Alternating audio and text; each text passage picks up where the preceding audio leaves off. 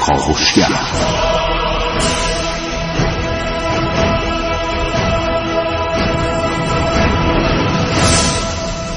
به نام خداوند بخشنده مهربان. خانم آقایان دوستان شنونده سلام و صبحتون بخیر.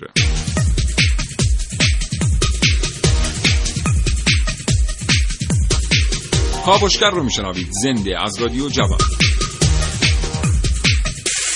چشمتون رو ببندید و تصور کنید که یک شب خوابیدید خواب آشفته می‌بینید. اون خواب چیه؟ اون خواب اینه که در خانه شما تعداد خیلی خیلی زیادی درخت نشستن کنار شما و دارن گله و شکایت می‌کنن. از اینکه با علم بر این که اگر مثلا میز بخری چند تا از ما کشته خواهیم شد برای چی رفتی میز خریدی؟ یا اینکه چرا من موجود زنده رو تبدیل کردی به یکی از مصنوعات و آورده در خانه خودت داری ازش استفاده می‌کنی؟ حالا ممکنه در میان درختانی که دارن شکوه می‌کنند یک دو تا درخت هم باشن که اصلا کلا با این موضوع موافق باشن. یعنی بگن نه ما خیلی هم راضییم که در نهایت تبدیل شدیم به یک مصنوع چوبی بسیار بسیار زیبا. شفته از خواب میپرید نگاهی میاندازید به دوروبر خودتون در منزلتون. من می‌بینید چقدر مصنوعات چوبی در خانه ما ایرانی ها هست. چقدر مصنوعات چوبی زیبایی دوروبر خودمون چیده ایم که اگر اونها را از زندگی خودمون حذف کنیم اصلا نمی‌تونیم زندگی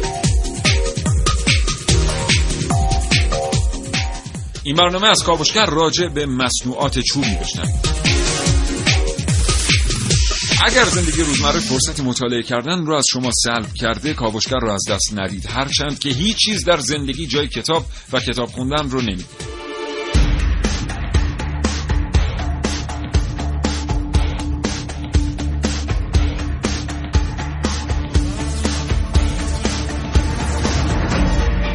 کاوشگر.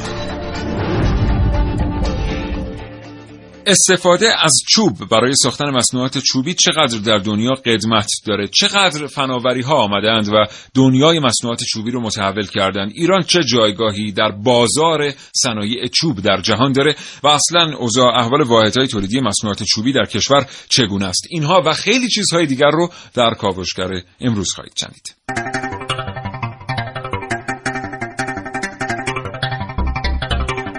در این کاوشگر میشنوید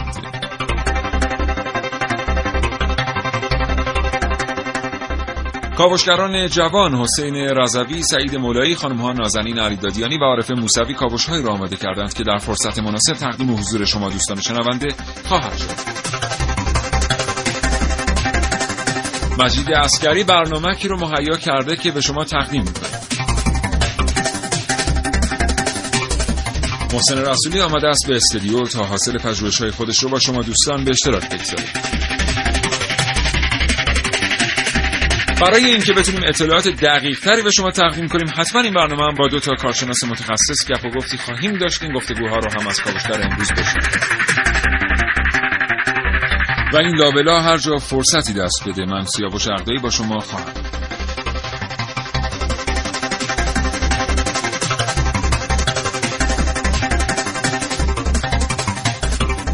و اما این برنامه کاوشگر با سایر برنامه های ما یه تفاوتی داره. اونم این که محسن رسولی و نازنین علیدادیانی تقدیم حضور شما خواهند کرد. حاصل تلاش های برای بچه های کاوشگر در یک روز گذشته رو امیدوارم این برنامه رو بپسندید. همچنان من در کنار این گروه برنامه ساز هستم و در انتها خواهم پیوست به محسن رسولی و نازنین علیدادیانی. خیلی ویژه از شما دعوت می‌کنم که این برنامه رو بشنوید تا حوالی ساعت ده صبح.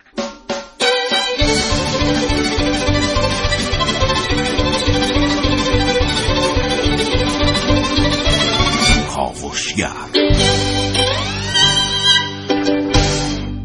سلام به همه شما شنوندههای خوب کاوشگر. صبحتون بخیر باشه. تشکر می‌کنم از سیاوش عقدایی به خاطر اینکه این فرصت رو در اختیار من و محسن رسولی قرار داد تا با شما درباره اقتصاد چوب صحبت بکنیم. آقای رسولی سلام صبحتون بخیر. به نام خدا بنده عرض سلام و صبح بخیر دارم خدمت شما و همه شنوندگان خوب کاوشگر. همچنین از سیاوش عزیزم تشکر می‌کنم. امروز می‌خوایم در مورد صنعت چوب صحبت کنیم و بله. صنعت مبلمان مخصوصا در کشورمون. صنعتی که چیزی بالغ بر 20 25 سال پیش ما سرآمد بودیم در حداقل منطقه غرب آسیا و خاورمیانه. اما در حال حال حاضر جایگاه خودمون از دست دادیم و بخش بسیار کمی از بازار جهانی مبلمان رو به خودمون اختصاص دادیم. در صورتی که هم پتانسیلش رو داریم هم نیروی کارش رو داریم هم مواد اولیه و اون هنر لازمش. چون یکی از عناصر اصلی در بخش صنعت مبلمان بله. همین بحث هنر و طراحیشه که ما خب می‌دونیم که شهرهای مختلفمون مثل اه، شهر ملایر از صنعت منبتکاری بسیار غنی برخورداره و این. خودش خیلی کمک کننده خواهد بود در بازارهای جهانی برای معرفی محصولات ما و با شما صحبت خواهیم کرد راجع به این که مواد اولیه صنعت مبلمان و مصنوعات چوبی ایران از کجا تهیه میشه و چطور تهیه میشه؟ آیا وارداتی هستش؟ چند درصدش از محصولات کشور خودمون هستش؟ و درباره نشانسازی صادرات مبلمان ایران هم با شما صحبت بله. خواهیم کرد. آقای رسولی اولین مبحث رو از کجا شروع کنیم خب بریم سراغ همین بحث صادرات و واردات چون خیلی بله. مقوله جالبیه ببینید ما گفتیم که بسیار پیشینه بلندی داریم در زمینه تولید مبلمان سالیان ساله و درست. یک زمانی اصلا ایران رو با مبلمانش میشناختن در بخشایی از دنیا و می‌رسیم مثلا به کشورهای مثل ترکیه حتی ایتالیا که خودش یکی از بله. سردمداران تولید مبلمان هست ما صادرات مبلمان داشتیم این زمانی که شما میگید میشه چند سال پیش گفتم که چیزی بوده 20 25 سال 25 پیش. سال پیش آره اما این بازه زمانی 20 و 20 25 ساله رو به گونه‌ای طی کردیم که در حال حاضر صادرات مبلمانمون چیزی بالغ بر 40 میلیون دلاره. یعنی حد اکثرش حتی سالهای کمتر از این بوده در صورتی که حجم مبادلاتی که در صنعت مبلمان صورت می‌گیره در دنیا 450 میلیارد دلار سالانه و ما در واقع چیزی بالغ بر یک صدم درصد بازار جهانی رو به خودمون اختصاص در. صورتی که ظرفیت های خیلی بالایی هم داریم برای اینکه بله. یه جایگاهی داشته باشیم در بازار بین المللی در طراحی های بین المللی که صورت می‌گیره اما در حال حاضر می‌بینیم که حتی توی بازارهای مبل خودمون مبلمانی خرید و فروش میشه که مال کشورهای دیگه هستن مثلا مال همین ترکیه هستن که شما میگید ما 25 سال پیش بهش صادرات مبل داشتیم. آخه خیلی جالبه. ببینید همین بازار داخلی بله. چیزی حدود 70 درصد مبلمانی که در بازار داخلیمون داره به فروش میره و توی خونه های مردم قرار می‌گیره استفاده میشه. 70 درصدش مبلمان خارجیه و فقط 30 درصدش رو تونستیم از تولیدات داخلی به فروش برسونیم. و طی سالیان گذشته متاسفانه وارداتمون فکر می‌کنم چیزی بالغ بر 15 برابر صادراتمون بوده. ما سالانه 700 میلیون دلار واردات مبلمان به کشورمون داریم و از کشورهای مثل چین، ترکیه، هند، مالزی و ایتالیا این واردات داره اتفاق میفته و جای تعمل داره این قضیه که بعضی از فروشنده های مبل وقتی که می‌خوان مبلشون رو به فروش برسونن اتفاقا اگر که مبلشون ایرانی باشه میگن مثلا این مبل ترکه. مثلا این مبل از ایتالیا اومده. بله. و اصلا نمیگن که این مبل ایرانیه به خاطر اینکه خریدار خیلی راحتتر و با اعتماد بیشتری خرید بکنه. باید فکر بکنیم به این قضیه که این بیاعتمادی مشتری از کجا میاد. ببینید آخه فقط تو صنعت مبلمانمون نیست تو همه بخشا مثلا در صنعت پوشاکمون هم همین اتفاق داره میفته. لباسایی که توی کارگاه تولیدی خود داخل کشور داره تولید میشه اینها داره به نشان نشان تجاری آره. کشورهای دیگه به فروش می‌رسه. و یک مقوله ای هم که در مورد همین بحث اه، نمایشگاهداران و تولید کنندگان در صنعت مبل هست می‌بینیم که در سالیان گذشته این نمایشگاهدارها به گونه ای قاتل تولید کنندگان مبل شدن. چون ا- از یک جنبه حالا شما گفتید که تولیدات داخلی به اسم تولیدات خارجی میفروشن این خودش یک ضربه می‌زنه به اون بحث نشان سازی در کشور. از یک طرف هم این واردات گفتیم 70 درصد جنس هایی که داره در نمایشگاه به فروش می‌رسه جنس های خارجیه. خارجی. این خودش باعث میشه یک رقابت یک سویه و ناعادلانه در برابر حالا تولید کنندگان داخلی و خارجی اتفاق بیفته. ما همچنان با شما درباره اقتصاد چوب در ایران صحبت خواهیم کرد. بریم بخش رو بشنویم و برگردیم. من یک کاوشگرم که کاوش هامو با شیوه های متفاوتی به شما ارائه میدم. ویدیو شبکه های اجتماعی. خبر سینما با من باشین. در کاوشگر جوان. مثل پینوکیو یک آدمک چوبی. یک آدمک چوبی که نفس می‌کشه.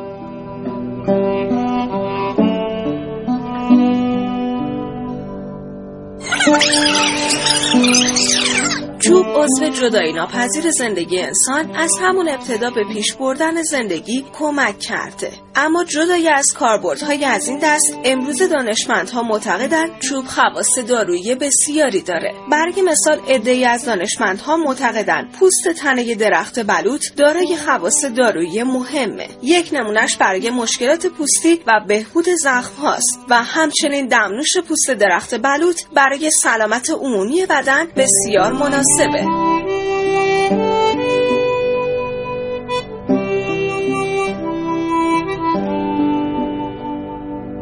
بله چوب درست مثل یک موجود زنده است که نفس می‌کشه و رشد می‌کنه و به کمک زندگی ما انسان ها میاد. درست مثل آدمک چوبی پیناکیو که زندگی پدر ژپتو رو از این رو به اون رو کرد.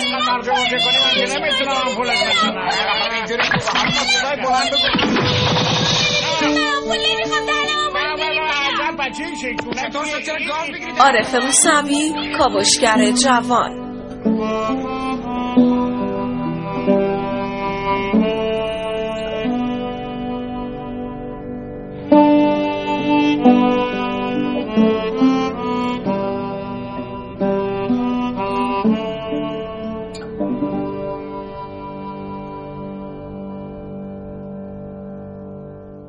متشکریم که در این ساعت صبح کاوشگر رو برای شنیدن انتخاب کردید. ما داریم با شما درباره اقتصاد چوب و مصنوعات چوبی در ایران صحبت می‌کنیم. آقای رسولی بله. ما می‌بینیم که طی سالهای اخیر تعداد کارگاه هایی که در کشور ما تعداد کارگاه هایی که مصنوعات چوبی میساختن داره کمتر و کمتر و کمتر میشه. بله. شما در این زمینه ببینید در مورد این حالا تعداد واحدهای کوچک و بزرگ تولید مبلمان توی کشور حتی آمار دقیقی هم نیست. برخی منابع میگن ما مثلا چیزی حدود 5000 تا واحد تولید مبلمان داریم. برخی منابع میگن این رقم به 100 هزار تا هم می‌رسه در جای مختلف کشورمون و این همچنان معلوم نیست که دقیقا 500 آمارش هزار تا هم خوندم. آره. و خب این آمارش مشخص نیست به خاطر همین ما نمی‌تونیم دقیقا بگیم که این کارگاه ها در سالهای گذشته تعدادشون کم شده یا زیاد شده. اما اون چیزی که بنده حداقل خودم شاهد بودم در شهرهای مثل توسرکان و ملایر که حالا خیلی در بحث منبت کاری که می‌بینیم یکی از شاخصهای اصلی مبلمان ایرانی بله. هست.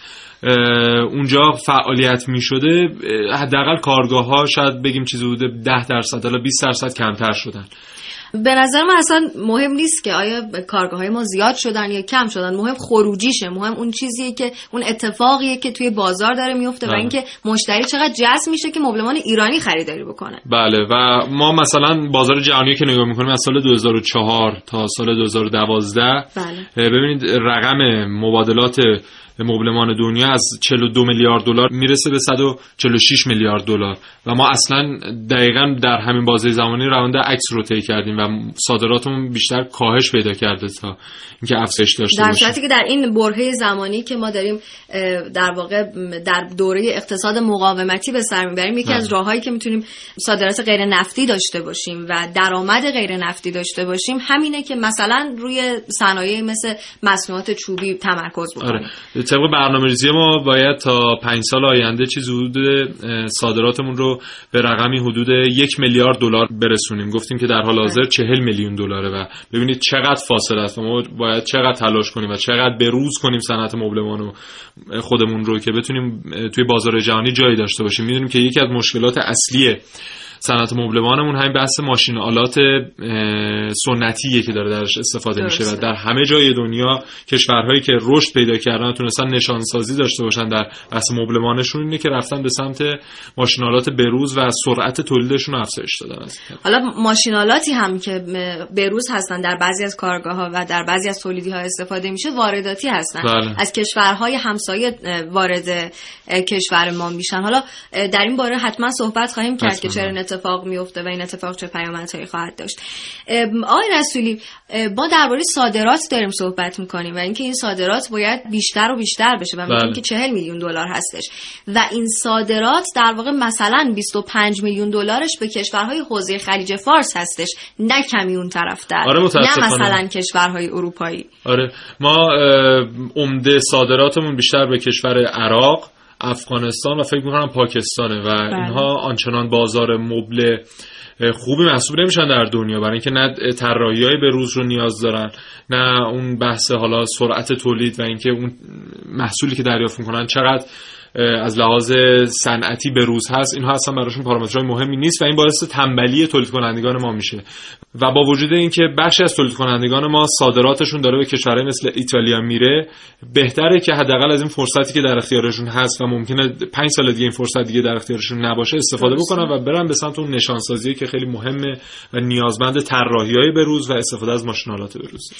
بحث طراحی که شما گفتید خیلی بحث مهمیه توی کشور ما و توی هر کشور دیگه که بخواد در صنعتش پیشرفت بکنه. به خاطر همین فکر می‌کنم که در بخش بعدی اگر راجع صحبت بکنیم خیلی بیشتر می‌تونیم بهش بپردازیم. همچنان با شما هستیم. همراهی کنید ما رو. آگاهی و پیشرفت با تلاش, تلاش به دست, میاد.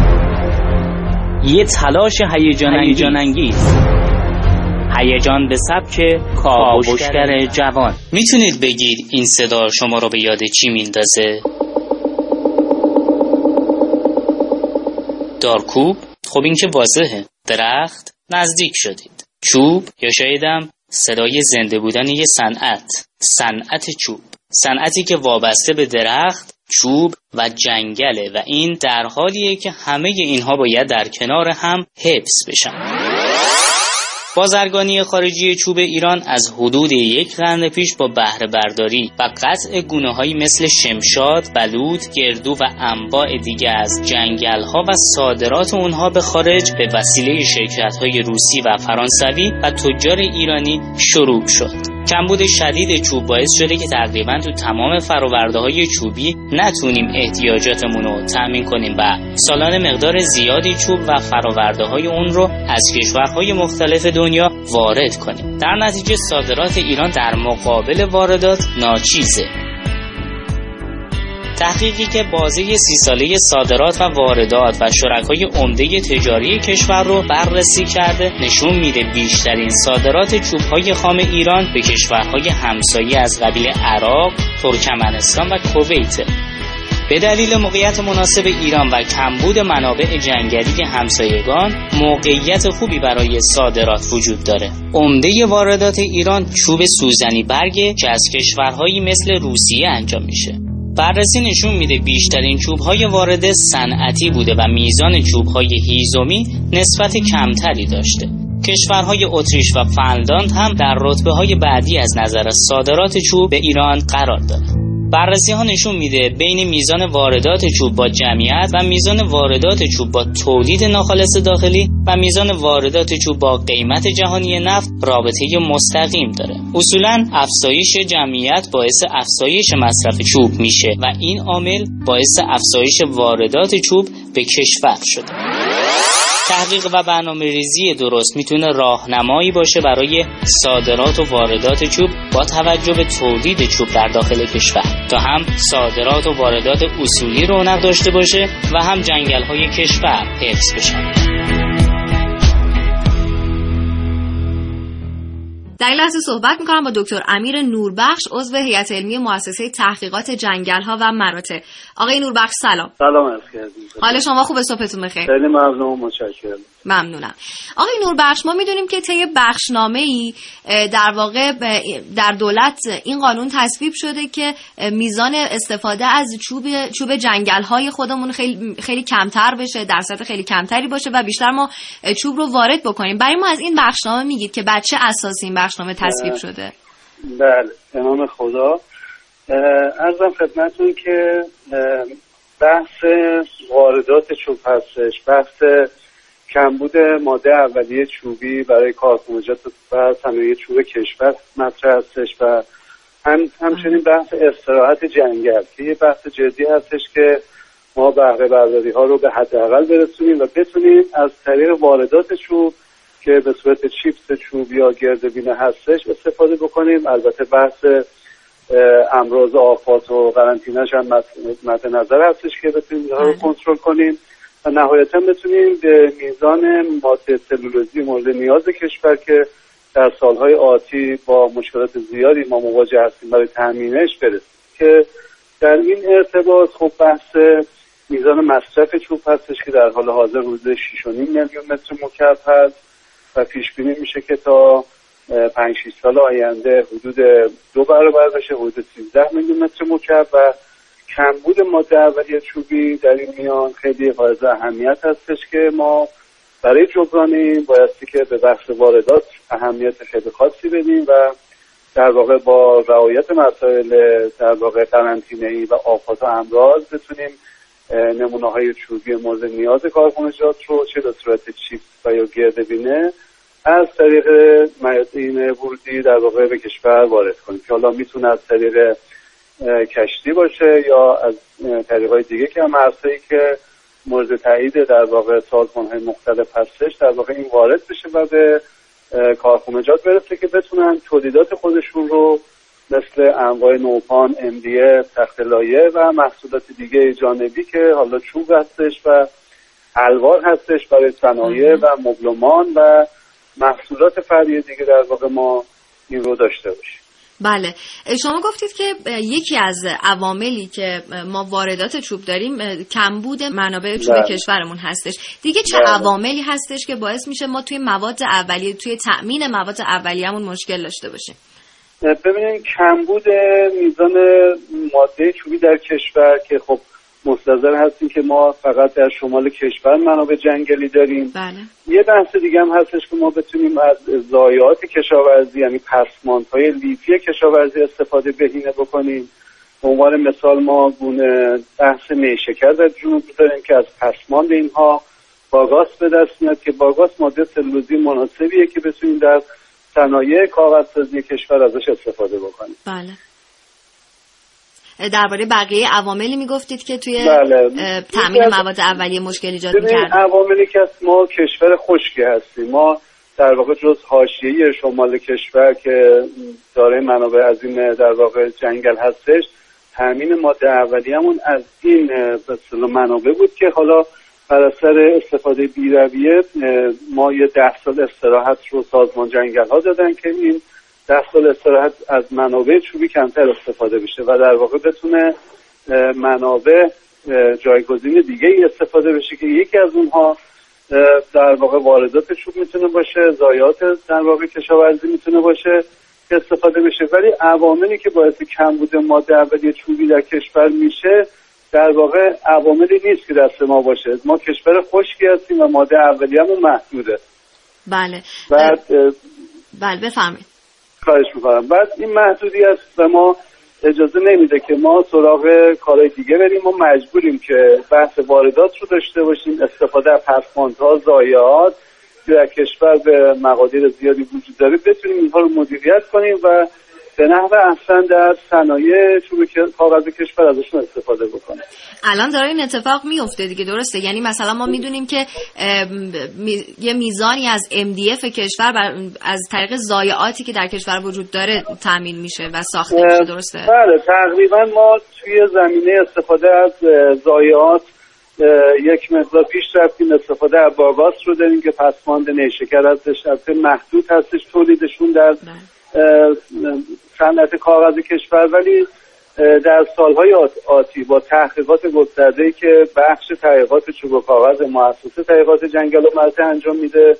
ما به این فرایند خواهیم رسید یعنی استفاده بهینه از ضایعات به عنوان ماده اولیه سلوزی به عنوان ماده اولیه در کارخانجات صنایع چوب و کاغذ کشور در واقع می‌تونیم به راهکارهای مناسب هم برسیم که در این مورد باز کارهای تحقیقاتی خیلی زیادی انجام دادیم که سعی شده که از کارخونجات در واقع استعلام بگیریم. مواد مورد نیازی که وجود داره رو ببینیم که چی هستش و راهکار بدیم بهشون که از این نوع ضایعات بتونن به نحو احسن استفاده کنن. بله خیلی متشکرم آقای نوربخش. روزتون بخیر خدا خواهش می‌کنم. سلام. سلام می‌کنم به شما که همین الان رادیوتون رو روشن کردید و شنونده کاوشگر شدید. ما امروز داریم درباره اقتصاد چوب در ایران صحبت می‌کنیم. آقای رسولی در بخش قبل گفتیم که طراحی مبلمان طراحی ایرانی که روی مبلمان باید اتفاق بیفته و اتفاق نمیفته بخش مهمی از عدم موفقیت ما در صادرات مبلمان هستش آره. در تولید مصنوعات چوبی هستش در صورتی که ما می‌دونیم طراحی های ایرانی چقدر زیبا هستن و چقدر فرهنگ پشتشه و ما می‌تونیم از همین طریق بازارهای زیادی در جهان داشته باشیم کشورهای هدف بیشتری داشته باشیم بیشتر از همسایگانمون داشته باشیم و ما می‌تونیم این مبلمان رو در واقع به عنوان یک فرهنگ وارد کشورهای دیگری بکنیم وارد قاره های دیگری بکنیم. هنر صنعت دیگه. خیلی از مواردی که در کشور ما تولید میشه مثل صنایع دستیمون مثل فرشمون هنر صنعت محسوب بله. میشه هم از لحاظ مالی می‌تونه کمکمون کنه هم از لحاظ صنعتی می‌تونه رشد داشته باشه هم هنر ما رو می‌تونه به خارج کشور منتقل کنه. صنعت مبلمان هم دقیقا همین جوریه ببین محصولاتی که در دنیا هست از دو جنبه بهشون نگاه می‌کنن. یا این محصولات سرمایه بر هستن یا کاربر هستن. محصولات سرمایه بر اه، محصولاتی هستن که نیاز به تکنولوژی روز داریم برای تولیدشون و می‌بینیم که کشورهای پیشرفته سردمدار اون محصول تولید اون محصولات در دنیا بله. هستن. اما اون محصولات که کاربر هستن نیازمند نیروی انسانی ماهر و هنرمند هستن برای تولیدشون. و صنعت مبلمان مخصوصا بحث منبتکاری ما دقیقا جزء همین محصولات محسوب میشه و این پتانسیل در حال حاضر برای ما هست و این بازار همچنان برای ما هست. برای اینکه ما بریم به سمت افزایش تولید صنعت مبلمان استیلمون که نیاز به منبت داره و اونها رو بیشتر به بازارهای جهانی عرضه کنیم و معرفی کنیم. حالا هنرمندانی هستند که الان دارن تولیداتی رو به بازار عرضه می‌کنن که طراحی های ایرانی داره. مثلا خطوط ایرانی روش داره. نقش های ایرانی روش داره. ولی آره. باز نمی‌دونم چرا باز مثل صنعت پوشاک داریم به این بحث می‌رسیم که درسته که اینا انجام میشه ولی انقدر گرون هستن که هر کسی نمی‌تونه خریداری بکنه. یعنی فقط- هر ایرانی نمی‌تونه یک مبلمان ایرانی توی منزلش داشته باشه. بله بحث قیمت که درسته ولی یک جنبه دیگرش هم تبلیغاته. خیلی از خریداران مبل که معمولا در ایام نزدیک عید هم میرن به نمایشگاه ها و مبلمان می‌خوان خریداری بله. کنن دیگه اون بحث قیمت زیاد براشون شاید حائز اهمیت نباشه حداقل درصدیشون و اگر محصول ایرانی خوب با کیفیت با طراحی درست و حسابی در اختیارشون قرار داده بشه حتما اون رو خریداری می‌کنن چون بالاخره سلیقه و ذائقه مخاطب باید اونو بپسنده و و ما ایرانی در- هستیم و طبیعتا سلیقه ما ایرانی پسنده هر چقدر که به فرهنگ ما نزدیکتر باشه به سلیقه ما نزدیکتره. دقیقا.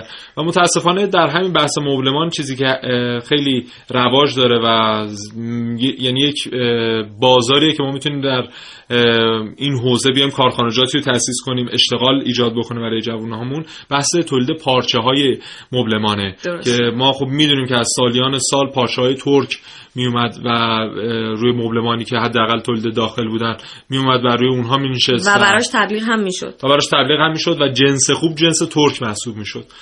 ولی در حال حاضر اگر ما بیایم کارخانجاتمون رو گسترش بدیم و بیایم سرمایه گذاری کنیم در این بخش خودش خیلی بازار قابل توجهیه و خیلی کمک مالی می‌تونه به اقتصاد کشورمون بکنه. مثلا شهرهایی مثل یزد که پارچه های بسیار بله، بله. زیبایی دارن بسیار شکیل هستن و بسیار ایرانی هستن می‌تونن وارد بشن توی این عرصه. ولی واقعا باید ببینیم که کجا تولید کننده ها تولید کننده های پارچه به مانع برخورد می‌کنن و این اتفاق نمیفته البته تولید کننده هم یعنی حق دارن ها. تولید کننده نیاز به پول داره. یعنی اون چیزی سرمایه گذاری که بله. می‌کنه اون وقتی که می‌ذاره در ازاش بازگشت مالی هم داشته باشه. یک برنامه ریزی کلان نیاز داره برای اینکه ما بیایم این صنعت رو تقویت کنیم و وام هایی به این تولید کنندگان بدیم بخشی از مبلمانی که قراره در اداراتمون استفاده بشه رو بیایم از بله. مبلمان ایرانی خریداری بکنیم. همه اینها باعث میشه که اون تولید کننده هم ترغیب بشه به تولید کالای ایرانی. آره دیگه باید روی تبلیغاتمون هم بسیار تمرکز بکنیم برای این قضیه.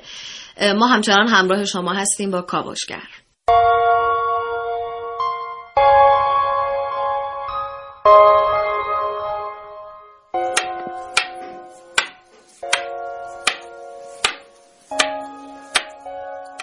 تا حالا شده به این فکر کنید که در محاصره ماده یا وسیله خاصی هستید؟ این اتفاق امروز برای من افتاد یعنی زمانی که دست به قلم شدم تا درباره چوب بنویسم. من اون لحظه داشتم با یه مداد چوبی بر روی کاغذی از جنس چوب می نوشتم یهو به خودم اومدم و دیدم انگار همه جای زندگی ما انسان ها چوب جریان داره. من هر شب روی تخت خوابی چوبی میخوابم. روی میز و صندلی میشینم که از چوب ساخته شدن و نمی‌دونم شاید دارم به پینوکیوی نگاه می‌کنم که یه گوشه بالای دکور چوبی کتابخونم از دوران کودکیم برام یادگاری مونده. پینوکیو عروسک چوبی که پدر ژپتو اون رو برای خودش ساخت تا تو ایام تنهاییش همدمش باشه. اما پینوکیو دوست نداشت یه عروسک چوبی باقی بمونه. اون آرزو داشت تبدیل به یه پسر بچه واقعی بشه. نمی‌دونم چه سری تو این همزیستی دیرینه انسان و چوب وجود داره اما این رو خوب می‌دونم که چوب همون جوری که در گذشته ما انسان ها نقش پررنگی داشته در آیندهمون هم نقش پررنگی خواهد داشت.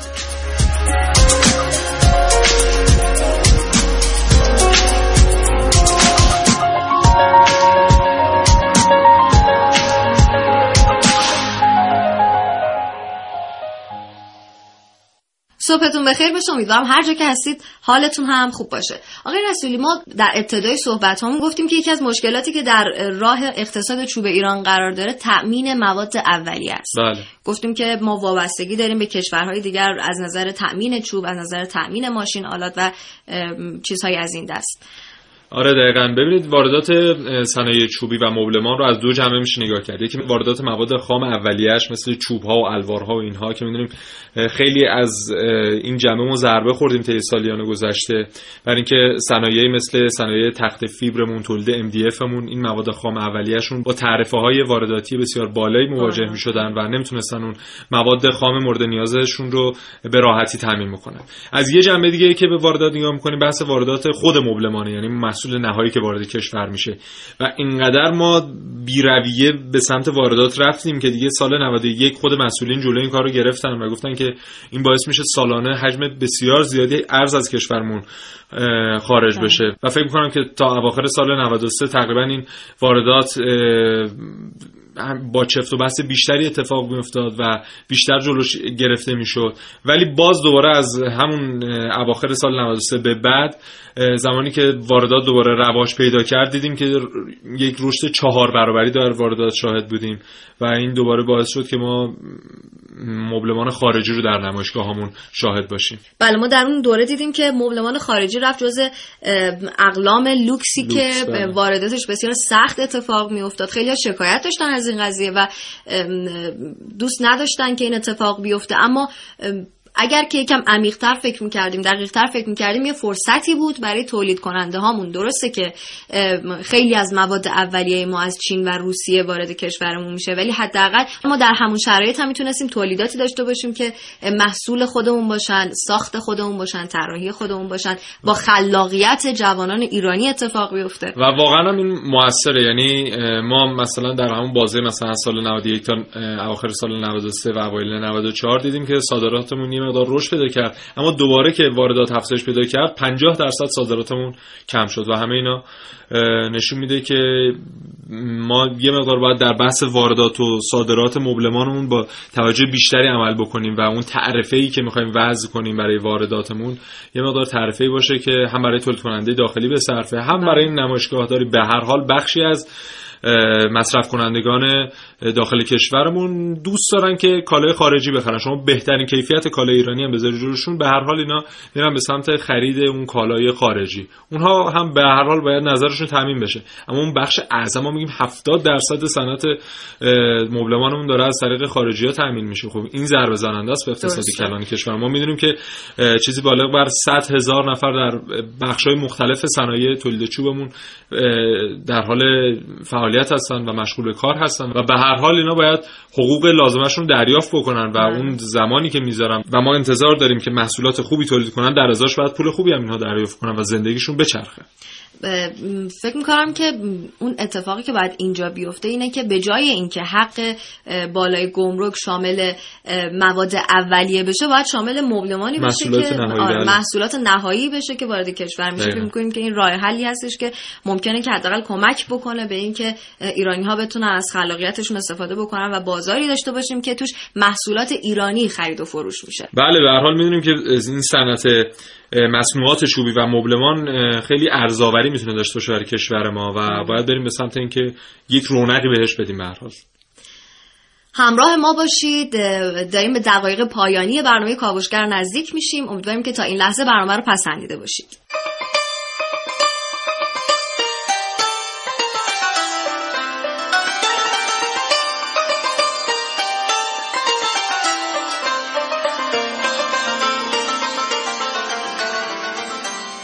با وجود پیشرفت روزافزون ابزارالات و وسایل مدرنی که تو ساخت لوازم منزل مورد استفاده قرار می‌گیرن هنوزم میشه گفت که چوب از ارکان اساسی هر خونه ایه در واقع امروزه هیچ خونه ای رو نمی‌تونیم بدون چوب و وسایل چوبی تصورش کنیم.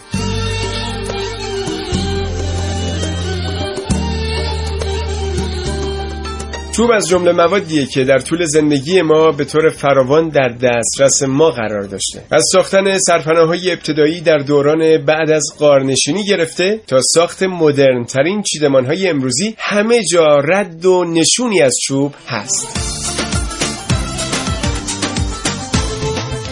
یک کارگاه کوچیک سیمتری گزینه های روی میز این کارگاه چوب و تخته. یک کار کاملا خانوادگی. تولید صنایع دستی البته با چوب های دورریز. آقا ابراهیم از اون روزی که جرقه این کار تو ذهنش زده شد میگه. دیدم لب ساحل چوب هایی که ریخته فرم های خوشگلی داره و ما می‌تونیم توی صنایع دستی ازش استفاده بکنیم. طراح این نقش و نگارها خانم آقا ابراهیمه. بیشتر الهام می‌گیرم از طرحهای روستا طبیعت اطرافمون جنگل. محمد صالح سر چهار ساله خانواده در ساخت جاشمعی اوستایی شده برای خوده. مامی کنار دریا اون چوبایی که هست نازم می‌کنیم باز ساسمی ها روز می‌کنیم. ابزار کار هم خیلی ساده است.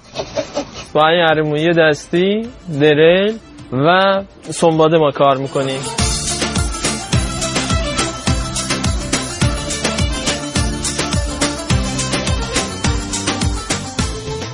هنوز در دنیا مردمانی هستند که با قاشقهای چوبی غذا می‌خورند و ظروف چوبی دارند. هنوز هم در مکانهای مذهبی و حتی بسیاری از خونه ها اود و اودسوز جایگاه ویژه‌ای داره. هنوز هم درهای چوبی قدیمی حس خاطر انگیزی رو در ما به وجود میاره. حالا چوب تو خونه شماست. نزدیکتر از اون چیزی که بخوایم فکرشو بکنید.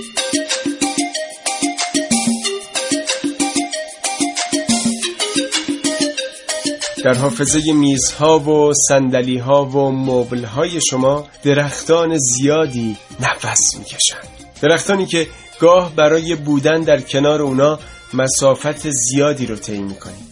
قافل از اینکه یار در خانه و شما گرد جهان میگردید. حتی تصور این وضعیت و تفکر در مورد اون می‌تونه برای شما آرامش بخش باشه. پس قدر درختان زندگیتون رو بیشتر ببینید.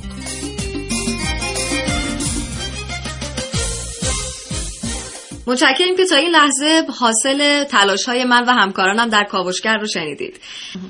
آقای رسولی من تو این چند وقت که داشتم درباره اقتصاد چوب و صنعت مبلمان میخوندم یه جایی دیدم که نوشته بود ده درصد از میزان اشتغازایی که در کشور داره انجام میشه مربوط میشه به صنعت مصنوعات چوبیمون. که فکر می‌کنم با توجه به اون توانایی که ما در این صنعت داریم رقم کمیه درصد کمیه اصلا این صنایع چوب و صنعت مبلمان یکی از بخشای عظیم صادرات غیر نفتی محسوب میشه و بخش بله. صنعت غیر نفتی ما رو می‌تونه از این طریق تعمین بکنه طبق آماری که مرکز آمار ارائه کرده چیزی حدود ده هزار نفر فقط در بحث تولید مبلمان صنعتی فعالیت دارن توی کشور و آماری هم که اتحادیه درودگران داره 117 هزار نفر در کلیه بخشای صنایع چوبی و حالا واحدهای درودگری و اینها در حال فعالیت هستن. اما فقط اینها نیست. می‌دونیم که صنایع وابسته بسیار زیادی به صنعت مبلمان وابسته هستن به گونه مثلا بله. صنعت چوببری نوپان سازی چسب سازی یراقالات شیشه حتی پارچه. بافی اینها بله رنگ سازی خب همه اینها واحدهای صنعتی که توی این حوزه در حال فعالیت هستن اینها اشتغال بسیار زیادی رو می‌تونن تامین کنن و این سالانه یک میلیون و صد هزار شغلی که میگیم باید ایجاد بشه می‌تونه می‌تونه درصد متعلق بله. باشه به صنعت مبلمان دقیقاً و اون حالا صنایع وابسته مبلمان. آقای رسول خیلی تشکر می‌کنم از شما که اومدین به برنامه. خواهش می‌کنم. از همه شما شنونده های خوبمون هم تشکر می‌کنم که تا این لحظه ما رو گوش دادید. من نازنین علی دادیانی خداحافظی می‌کنم با شما و ادامه برنامه رو میسپاریم به سیاوش عرفی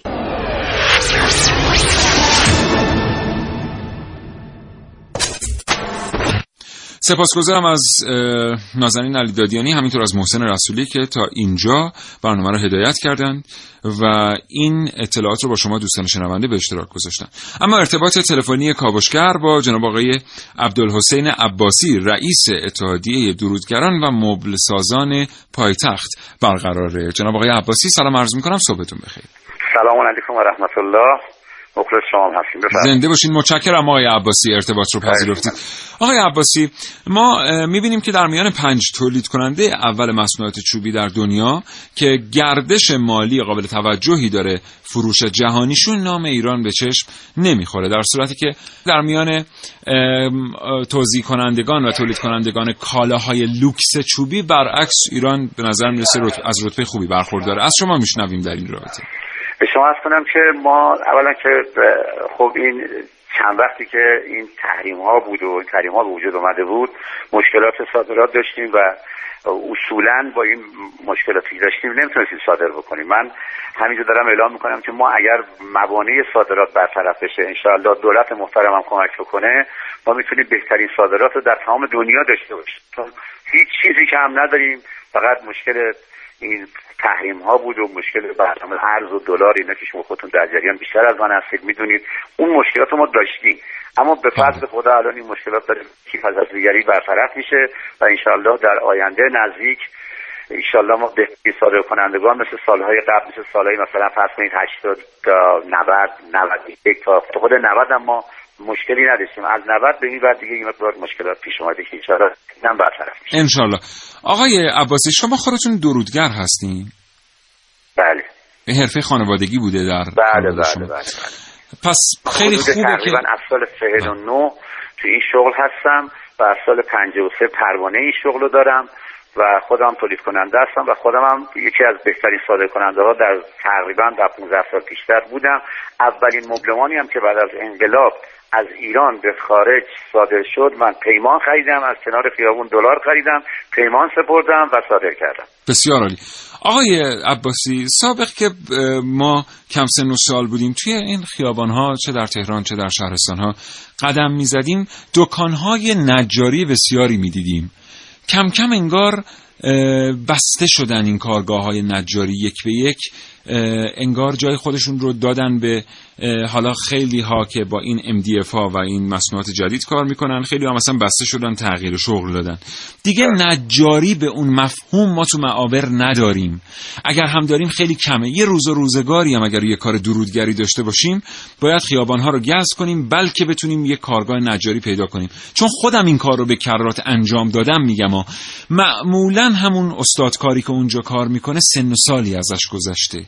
چرا صنعت درودگری در کشور ما رفت به این سمت که ما کارگاه های نجاری رو هر روز شاهدش هستیم که کم و کمتر میشن؟ به شما از کنم که خب با توجه به اینکه الان این واردات بیرویه پیش ساخته مثل درهای پیش ساخته مبلمان پیش ساخته و قفسه های پیش ساخته کتابخونه های پیش ساخته الا به عنوان قاچاق یا به عنوان حالا ورودی خیلی حالا بگیم خیلی بد وارد کشور میشه اصولا کارهای نجاری به تدریج. البته اونجور که شما میگید نیست کم شده. ما الان داریم ما حدود تقریبا در تهران بزرگ حدود 4500 تا فقط ما تولید کننده نجار و رنگکار داریم و موساز داریم و درساز داریم. ولی خیلی اینا رو که وقتی میریم سراغشون می‌بینیم MDF کارن. حالا دیگه میگم که این MDF ها چون وقتی اومده بازار شما این MDF الان یه کار راحتیه. میارن یه MDF میارن روکش شده ورق شده رنگ شده و به شما از کنم یه نلچسبون هم دورش میچسبونن میشه یه میزی میشه یه کمد میدن دست مردم. چون دیگه دنیا پیشرفت کرده دیگه. الان اون ولی اون جنبه به هنریش چی میشه؟ بله. یعنی چاره ای هم نداره. آقای عباسی اون وجه هنریش که به حال مشتریان خاص خودش در جهان رو داره اون چه اون اتفاقی حفظ براش شده؟ قربان. اون بهچه هنری حفظ شده. الان شما ما حدود تقریبا در تهران بزرگ هزار تا کارخونه داریم که کارهای سنتی انجام میدن مثل هم کارهای منبت رنگکاری روی کوبی معرخکاری منبتکاری همه اینا دایره داره کار انجام میشه کنار. اینها شما اگر بیاین مثلا در نمایشگاه هایی که برگزار میشه در مثلا نمایشگاه بین المللی شما هم کارهای سنتی رو می‌بینی هم, هم کارهای. صنعتی رو می‌بینی هم کارهای اداری رو می‌بینید هم کارهای خانگی رو می‌بینید هنوز ما اون اصالت مبلمان استیل هایی که بوده و منبت هایی که بوده هنوز حفظه و من خودم یکی از اون کسایی هستم که هنوز تو همون کار هستم تو اون شغل هستم هم. منبت کار دارم هم معرخ کار دارم هم رنگ کار دارم هم رکوب دارم همه کارامو به طریق سنتی صنعتی دارم الان اجرا می‌کنم هیچ. مشکلی هم ندارم بله. اغلب کارخانجات ما هم در تهران الان دائرن تو این کار الحمدلله. حالا مغازه های کوچیکی که شما میفرمایید مثل نجاری های کوچیک که حالا سابق در میساختن نمی‌دونم پس کرسی میساختن 91 میساختن اینا هم به تدریج دیگه جمع شده دیگه بله درست حق با شماست. آقای عباسی آخرین سوال ما از شما. ما تو شرایطی هستیم که کشورمون به سالی یک میلیون و صد هزار شغل جدید احتیاج داره. صنعت درودگری و مبل سازی چقدر ظرفیت خلق مشاغل جدید برای ایرانی ها رو داره؟ والا اگر ما دولت یاری کنه کمک کنه به ما. ببینید من یه مثال بزنم کوچیک حالا یکی دو دقیقه ممکنه وقتتون بده من الان میگم من یه کارخونه دارم کارگرشو دارم. صنعتشو دارم تخصصشو دارم جاشو دارم ماشیناتشو دارم همه اینا دارم اما من نقدینگیم کمه. وقتی من نقدینگیم کمه میام چیکار می‌کنم؟ میام میگم خب فرض می‌کنیم که 20 تا کارگر دارم 30 تا کارگر دارم یه مقدار کارگرام میام میگم آقای که دو ماه بگیرید برید. کارگرام چند می‌کنم؟ ما باید یه کاری بکنیم تولید افزایش پیدا کنه. متاسفانه با اینکه ما نشستیم لبه چاهای نفته نفت کشیدیم فروختیم نفت کشیدیم فروختیم خوردیم. حالا به این نتیجه رسیدیم. الان به نظر من دولت محترم باید کمک به تولید کنندگان به کارخونجات. واقعا مثل کشورهای خارج وام بدن واقعی طویل و مدت بدن با بهرهای خیلی کم. وقتی من می‌خوام از یه بانک وام بگیرم میام دو میلیارد تومان وام می‌گیرم وام به شما کنم که هر 28 درصد 29 درصد 30 درصد باید من اینجا بهره بدم. خب نمی‌تونم کار بکنم دیگه. دولت باید این واحد های کوچیک شما یه جلسه پریشب بود خواب بازرگانی به شما از کنم ما اسنافی های کل کشور تقریبا بخشی از کشوری 25 میلیون آدم رو ما کردن مدیریت می‌کنیم. بخش خصوصی. خب. شما رو 25 میلیون هم 25 میلیون آدم وایدای سنفی خورده که هر کدوم سه تا چهار تا پنج تا دو تا سه تا کارگر دارن هر کدوم این اگه دولت حمایتشون بکنه خب می‌تونن پنج تا کارگری هم بیارن. این این بیکاری رفت میشه. متو متاسفانه دارایی از یه ور بیمه از یه ور آب و برق و گاز و تلفن و حقوق کارگر و تمام این فشارها روی ماست. یعنی شما هر روزی میایین صبح میایین می‌بینید این مسئله گرون شده. خب ما دیگه طاقت نداریم. و چقدر طاقت داریم؟ ما دلمون می‌خواد که کار بشه تولید بشه و این اشتغال زایی خوبی داره این سنف ما. یه دونه صندلی که ساخته میشه 13 نفر پشتش کار می‌کنن. حالا شما حساب بکن ببین هر ما تعطیل میشه. تمام مال همین مشکلات خصوصا دارایی خصوصا بیمه خصوصا وزارت کار خصوصا قانون کار. قانون کار الان شما 10 سال داره خاک می‌خوره. خب این قانون کار رو اگه درست کنن اصلاحش کنن خب خیلی خوبه. نمی‌کنن متاسفانه. همینجوری بسیار سپاسگزارم. بهتر می‌دونید. ما در هر صورت به عنوان اتحادیه درودگران مخصوصا تهران به شما مخصوصا تهران. با تمام قدرت داریم کار می‌کنیم. از تولید کنندگانمون حمایت می‌کنیم از تولید کنندگانمون حمایت می‌کنیم. تمام مبارزه داریم می‌کنیم.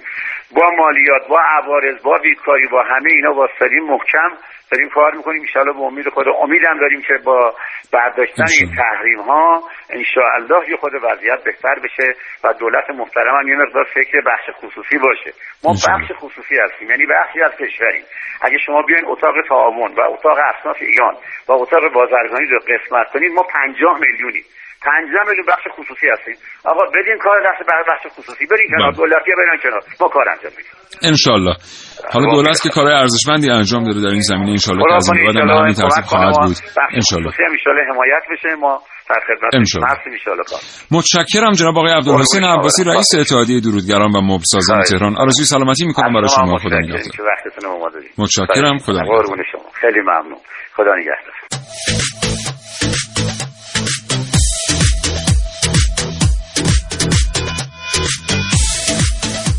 خب دوستان شنونده سپاسگزارم از همراهی شما تا این لحظه با کاوشگر. امیدوارم مطالبی که تقدیم حضورتون کردیم نظرتون رو تامین کرده باشید تا یه فرصت دیگه شاد و تندرست باشید. انشالله. و خدا نگهدار.